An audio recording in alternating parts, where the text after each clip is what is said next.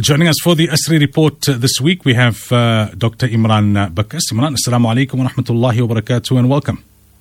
Oh, alaikum salam, Maulana. Thanks for having me as always. So, we focus on the ICJ process. I mean, it's passed, but its impact is still felt. What has been the most important benefit of South Africa's intervention?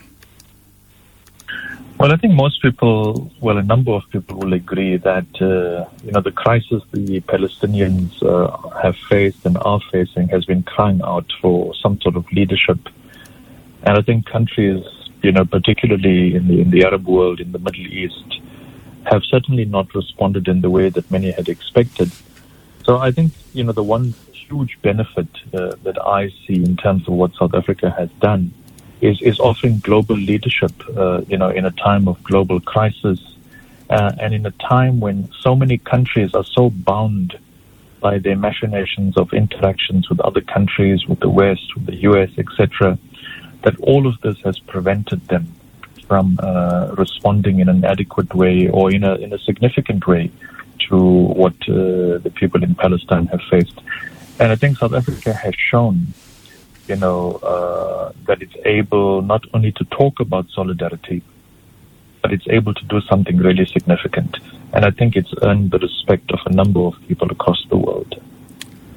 What did what did he do for our moral standing, locally as well as globally?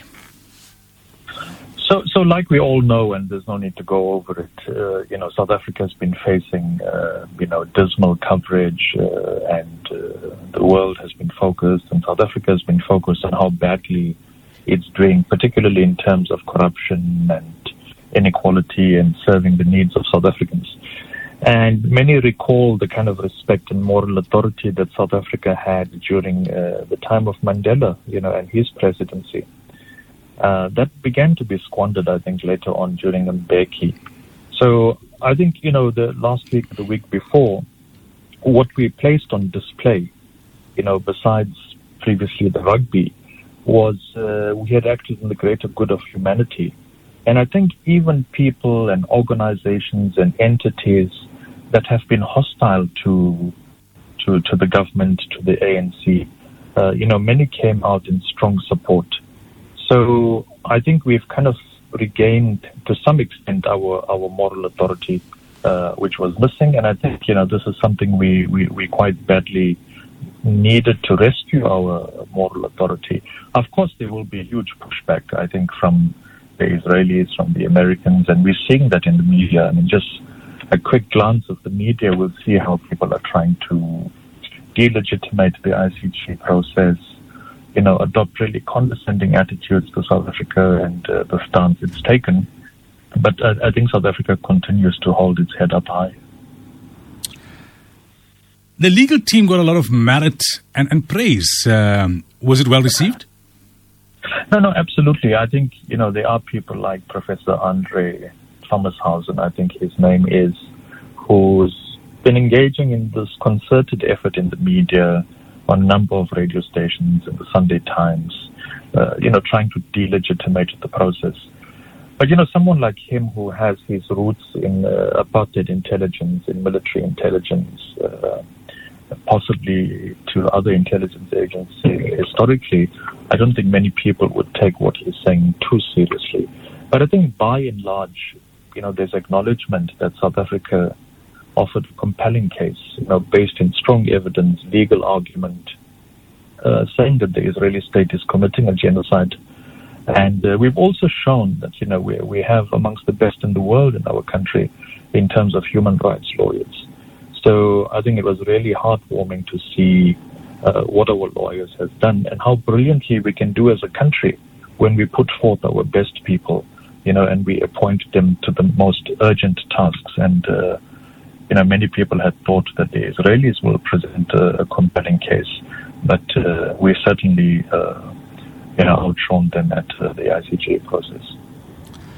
What do you think drove the pride that, that many South Africans felt, Imraan? Yeah, I, I think quite quite simply, it's the courage courage of the South African decision, you know, to challenge the Israeli state.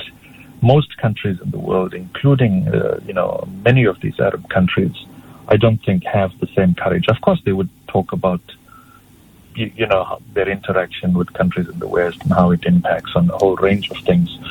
So too does it for us, you know. Uh, but I think what most people were proud about was, uh, was that we had uh, the courage to stand up for oppressed people, to stand up against a really powerful state, and by implication, we were standing up against the U.S. You know, and I think it's a kind of turning point in international relations.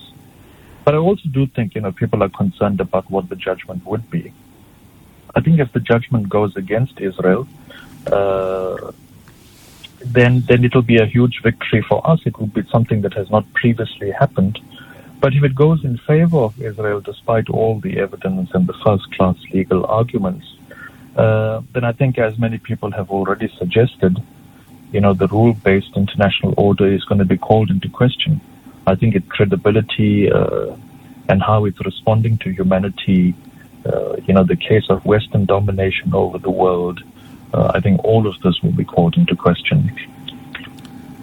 Finally, then, what would you say are the lessons about the role South Africa can play in this uh, in this context? Yeah, you know, many people are talking about that this is about, uh, you know, the ANC and its electoral ambitions, etc.